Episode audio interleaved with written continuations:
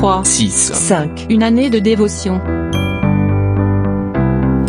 Dans Philippiens chapitre 4 verset 6 on peut lire Ne vous inquiétez de rien mais en toute chose faites connaître vos besoins à Dieu par des prières et des supplications avec des actions de grâce. Et la paix de Dieu qui surpasse toute intelligence gardera vos cœurs et vos pensées en Jésus-Christ. Qu'est-ce qui se passe? Comment vais-je gérer cette situation? Je ne vais pas m'en sortir.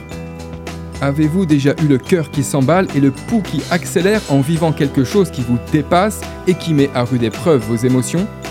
L'anxiété peut vous consumer de l'intérieur et altérer votre foi au point où vous remettez en question la fidélité de Dieu à votre égard. Elle vous entraîne ainsi dans les bas-fonds de l'inquiétude et vous fait sombrer dans une multitude de faux raisonnements qui modifient votre perception des choses. Nous sommes tous confrontés à l'anxiété, à des degrés divers. Mais alors que certains décident de ne pas la laisser s'installer, d'autres lui accordent toute la place. Un jour, alors que j'étais en déplacement, ma fille de 2 ans dut être conduite aux urgences à l'hôpital. Situation peu rassurante.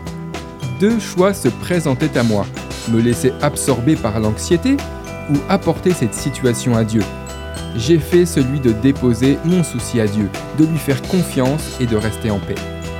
Qu'il en soit de même pour vous. Quels que soient vos besoins, ayez foi en Dieu et ne vous laissez pas prendre au piège de l'anxiété. D'après le livre 3, 6, 5, Une année de dévotion, de Yanis Gauthier.